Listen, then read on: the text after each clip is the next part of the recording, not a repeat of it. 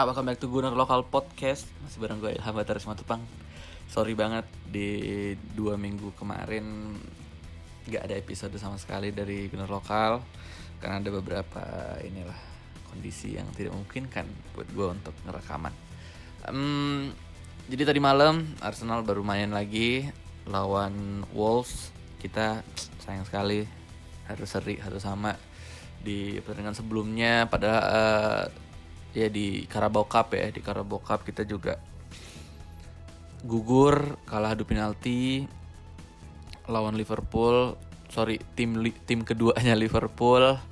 Ah, padahal kalau dilihat di starting line up-nya lebih banyak Arsenal yang mainin tim senior di bangku cadangan juga.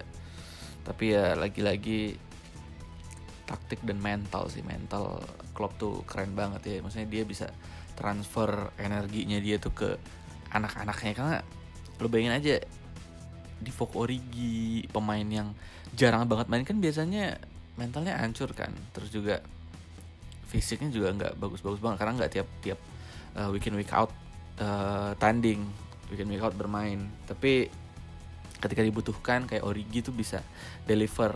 Kayak gimana seharusnya dia bermain di di pertandingan sekrusial itu.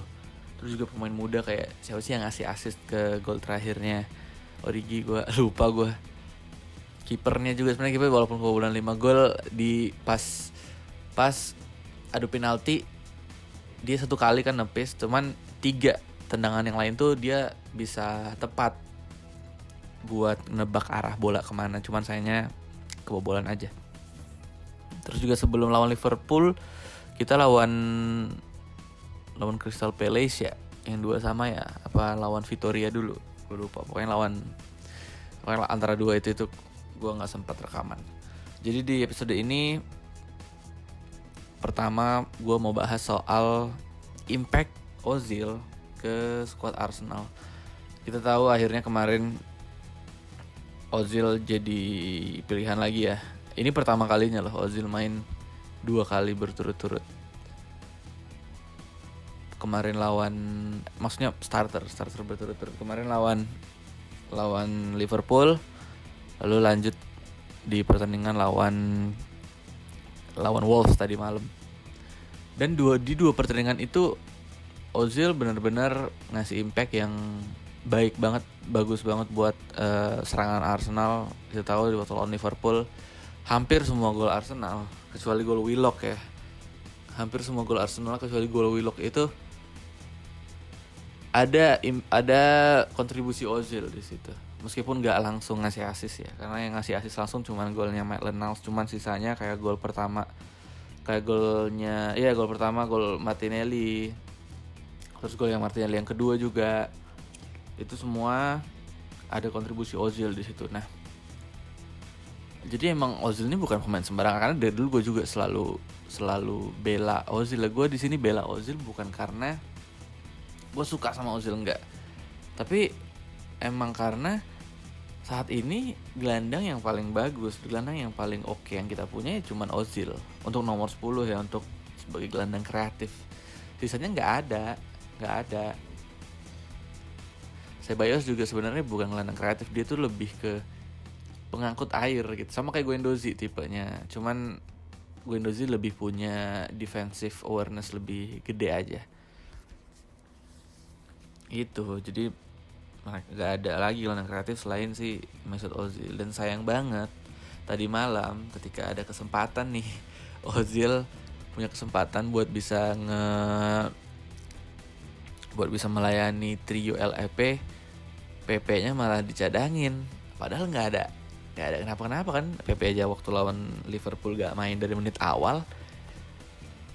Emang ya, ntar kita bahas Emery ntar. Pokoknya ini bahas soal Ozil. Jadi emang Ozil ini benar-benar ngasih impact yang gede banget. Dan gue gue sadar lu, lu semua Gunners Gunners semua juga harusnya udah tahu kan.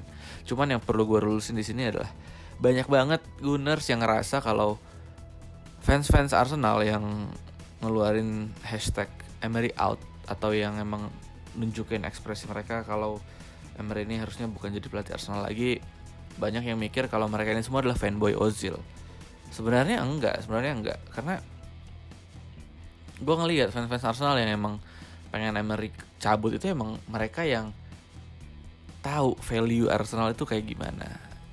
Sadar kalau posisi Arsenal terus juga performa yang seharusnya bisa dikasih sama Arsenal di Premier League.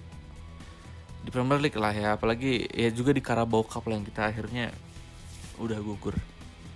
Harusnya bisa sama bahkan bahkan gue bilang kita kenapa lebih lebih kelihatan superior ya di Europa League daripada di Premier League. Kalau gue lihat emang emang mungkin metode uh, metodenya si metode apa bukan metode pilihan pemainnya sih pilihan pemainnya di di Europa League beberapa kali kita mainin pemain muda yang emang punya semangat juang tinggi. Dan Ozil juga ada di situ ada di tiga pertandingan Europa League. Ozil main dan emang ngasih impact juga. Lu lihat aja di waktu pertama kali itu lawan uh, lawan Frankfurt deh kalau nggak salah. Lawan Frankfurt. Terus juga di kemarin kemarin di Carabao Cup juga emang Ozil tuh di mana-mana dikasih kesempatan untuk bermain dia selalu deliver. Kadang emang ketika Ozil nggak muncul ketika Ozil nggak muncul memang ada di satu sisi pemain lain yang emang nggak bisa nggak bisa menyelesaikan apa yang udah di Ozil mulai gitu. Bukan emang Ozilnya yang jelek. Jadi emang semua alasan alasan alasan alasan alasan kenapa fans Arsenal ini mau Emery cabut? Ujung-ujungnya memang karena dia nggak mainin satu pemain yang emang adalah pemain terbaik yang Arsenal punya sekarang yaitu Ozil. Jadi banyak banget Gunners yang ngerasa kalau fans Arsenal ini gak sabaran. Jadi emang sama-sama fans Arsenal yang berantem ya gak sabaran terus juga gak mau nunggu terus maunya instan doang. Cuman masalahnya mereka mikirnya itu karena fans-fans ini adalah fansnya Ozil, Ozil fanboy, fanboy Ozil. Bukan karena emang mereka suka Arsenal, bukan, bukan. Jadi ini yang mau gue lurusin sih buat fans-fans Arsenal lain yang emang mungkin ya kan gue juga nggak apa-apa sih ada yang masih mau yang masih mau nerima Emery untuk bertahan ya silahkan atau em, lu mau lihat Arsenal kayak gini terus ya silahkan kalau gue sih enggak kalau gue enggak dan beberapa followers gue lokal juga banyak yang setuju. Banyak yang setuju kalau Emery harus cabut sekarang. Emery harus keluar.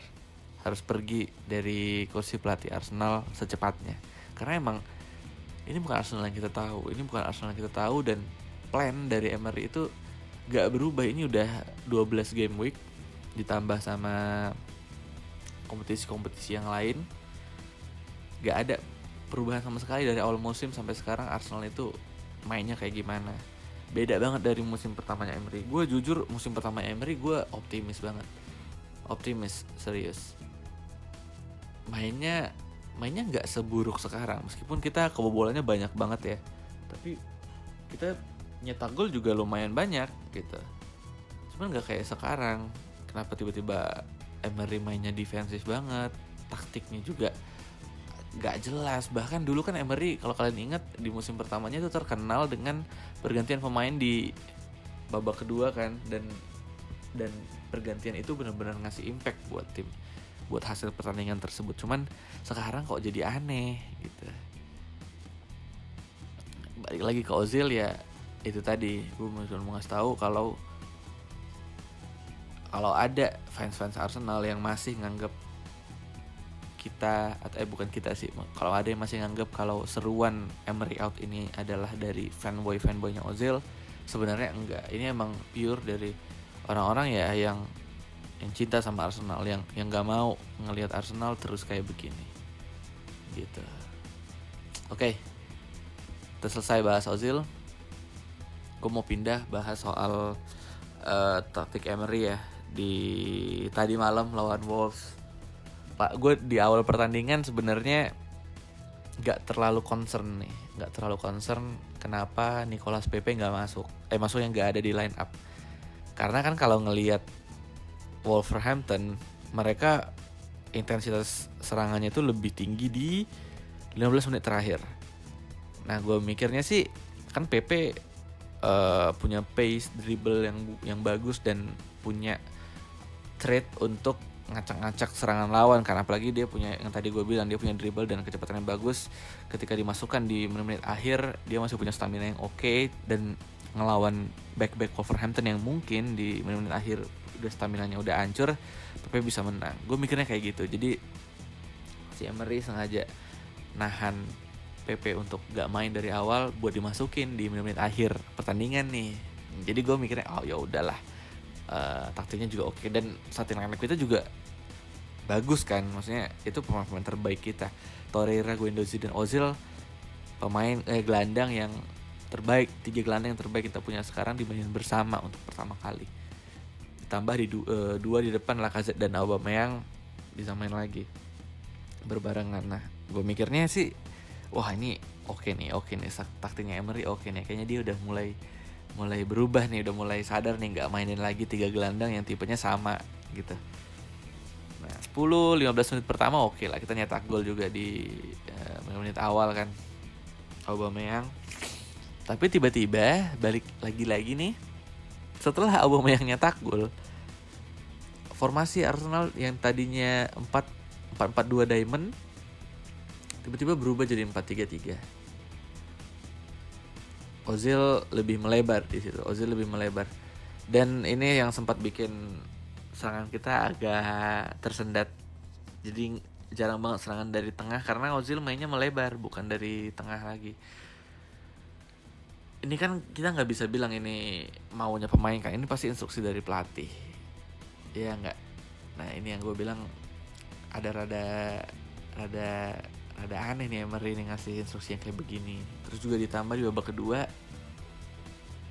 tiba-tiba si Lacazette diganti.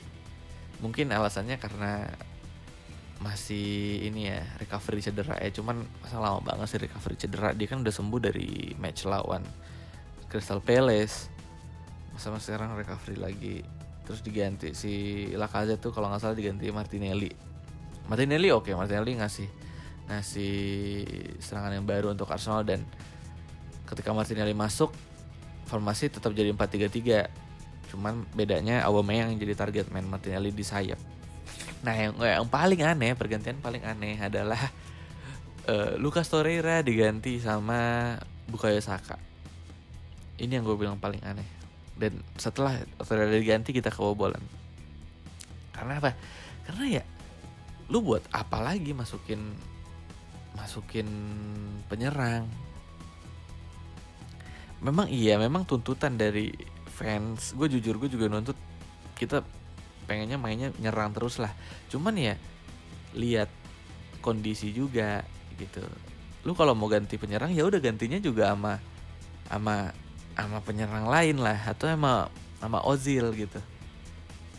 Ozil kan nggak apa-apa diganti sama sama Bukaya Saka gelandang kita yang penting tetap tetap tetap ini tetap solid gitu. Ketika nggak ada Torreira nggak ada yang jadi nomor 6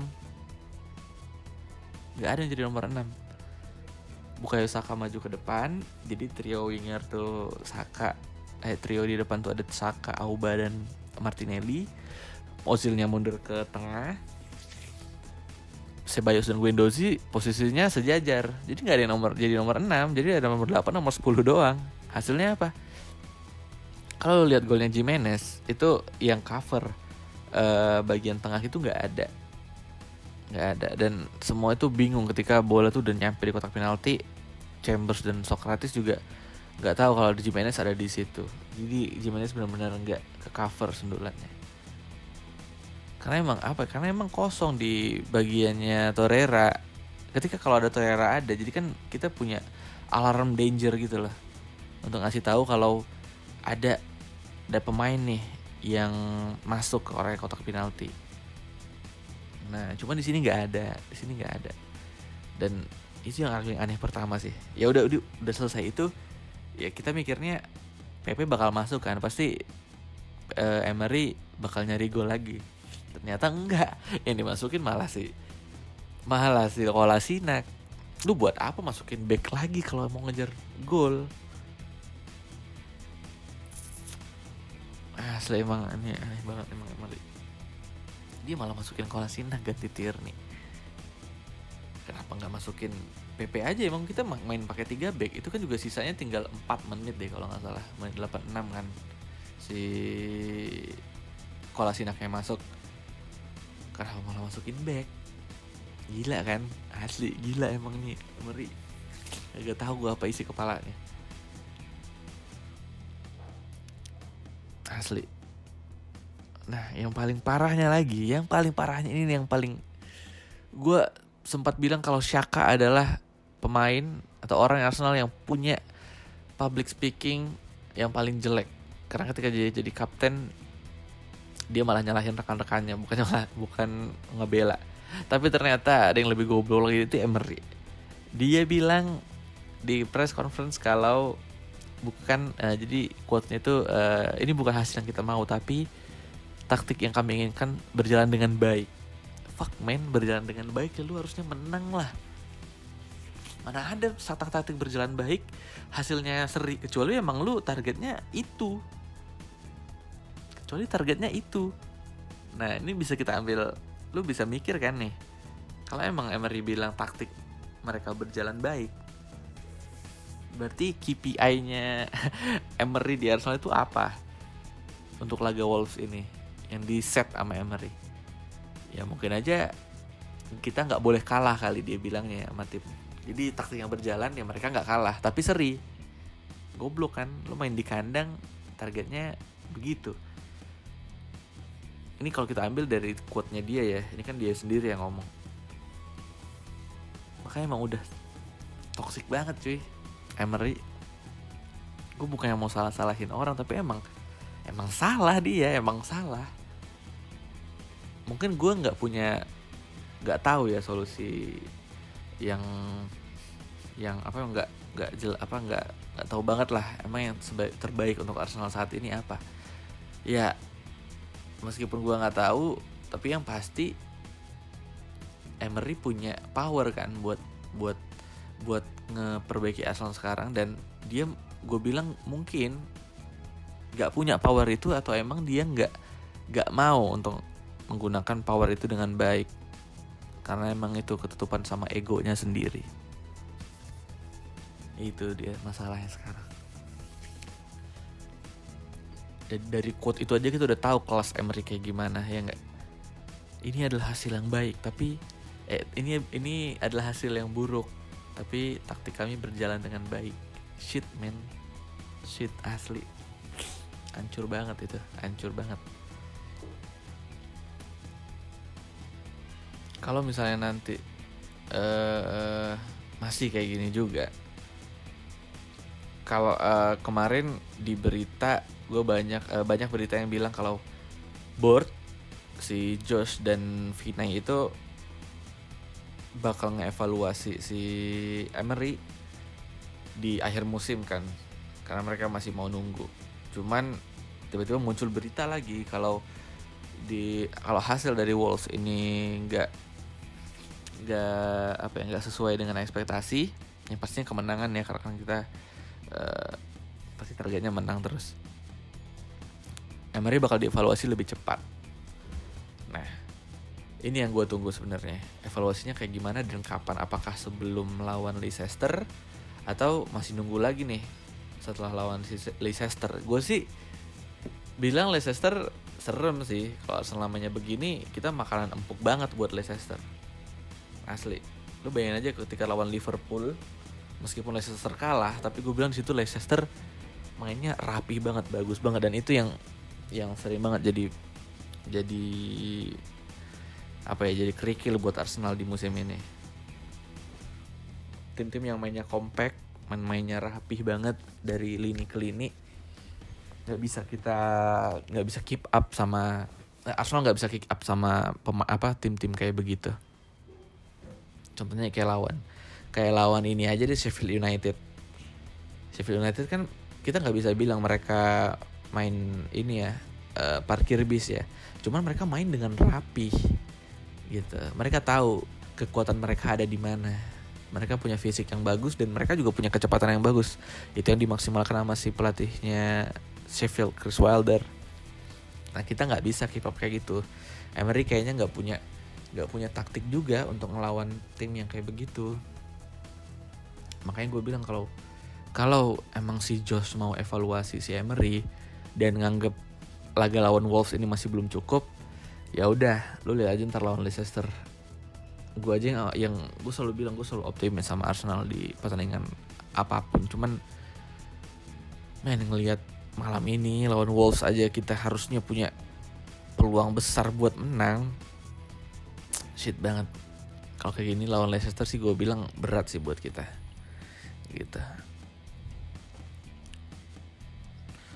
Emery emang harusnya secepat uh, udah harus cabut sih dari Arsenal benar-benar mediocre. Bener-bener apa ya? Emang level dia itu bukan buat Arsenal gitu. Tapi dia oke untuk tim-tim mediocre kayak Everton atau kayak uh, West Ham. Yang emang atau kayak Wolves juga. Yang emang target mereka itu lebih rendah daripada targetnya Arsenal. Ketika lo jadi pelatih, lo akan menjadi nahkoda sebenarnya untuk Arsenal untuk sebuah tim di kompetisi. Dari segi sepak bola ya. Ketika lo jadi pelatih lo adalah nahkoda lo adalah kapten lo adalah supirnya. Lo yang bawa ke mana ini tim berjalan. Nah ketika ketika tim seperti Arsenal yang kalau kata Mas Rio diibaratkan kayak Ferrari. Dikasih supir yang biasa bawa Avanza. Inilah hasilnya.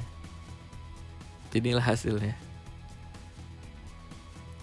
Kita jadinya ya kecepatan kecepatan yang bisa dikasih sama supir ini ya cuma kecepatannya uh, Avanza. Top speednya Avanza doang yang cuman 180 km per jam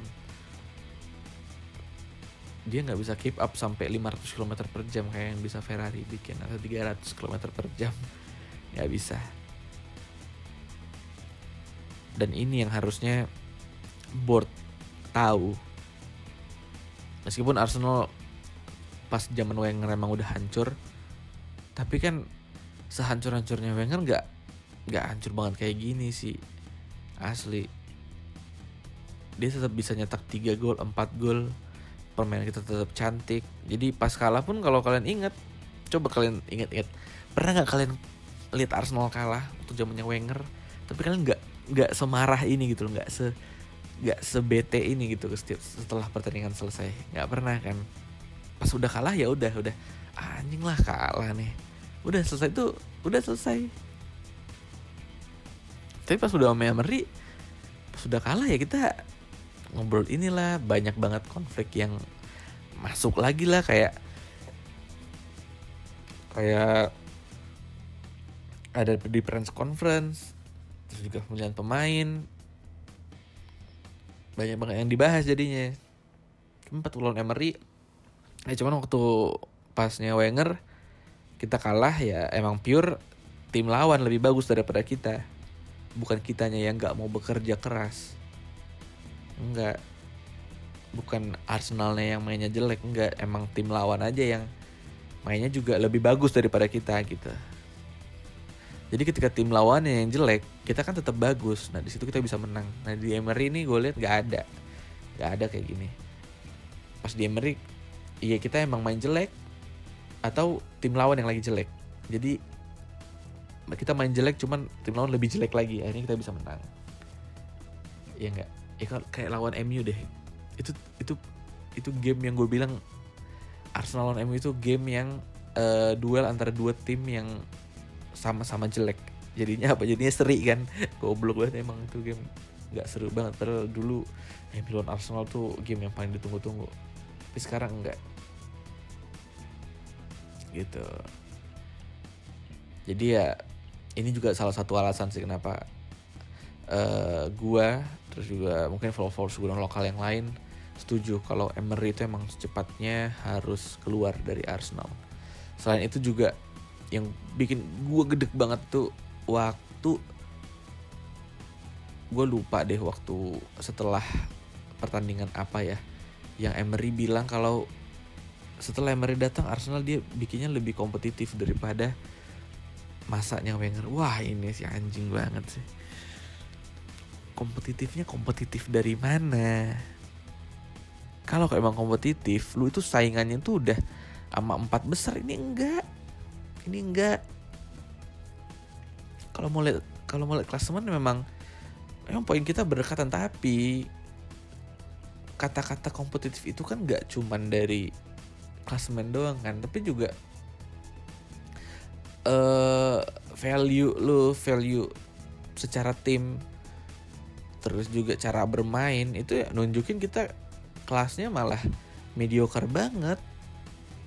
Nggak ada kompetitif itu nggak ada sama sekali nggak nggak nggak nggak tertunjukkan gitu nggak nggak nggak kelihatan nggak ada yang kompetitif itu nggak ada bullshit semua. Ini yang Emery harus apa ya harus aduh dia terlalu merasa superior kali sekarang ya. Mulai dari yang kayak kemarin gimana dia nge-trade Ramsey Ramsey. Kalau kalian nggak tahu sebenarnya Ramsey itu cabut dari Arsenal emang gara-gara Emery. Emery yang bilang kalau Ramsey itu nggak masuk dalam skemanya. Tapi padahal waktu Emery waktu Ramsey ada di squad lu berapa kali Ramsey jadi penyelamatnya Emery musim lalu cuma akhirnya Emery keburu bilang gitu ya dia juga udah tanda tangan kontrak sama Juve kan.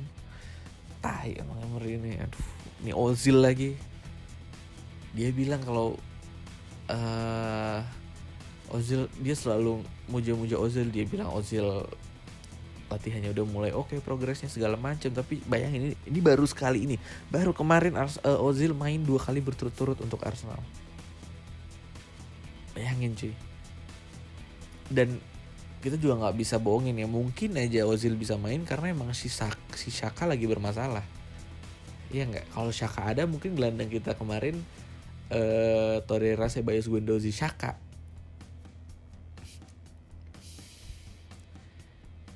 nih.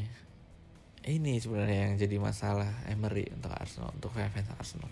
Kalau emang dia mau lama di sini ya harusnya dia kan juga ngasih yang terbaik kan harusnya dia juga ngasih ngasih apa ya? Ngasih feedback atau impact ke tim itu juga yang baik gitu. Karena kan ketika lo ngasih hasil yang buruk terus ya ujung-ujungnya pasti lo dipecat. Gitu. atau atau mungkin memang dia tuh udah udah kayak dikasih kepercayaan banget nih sama si board. Jadi mau dia kalah mau dia menang itu tetap dihitung sebagai eksperimen gitu. Itu bisa jadi juga loh karena kan kita nggak tahu apa yang ada apa yang ada di belakang apa yang ada mereka omongin di uh, saat penantangan kontrak gak kita nggak tahu.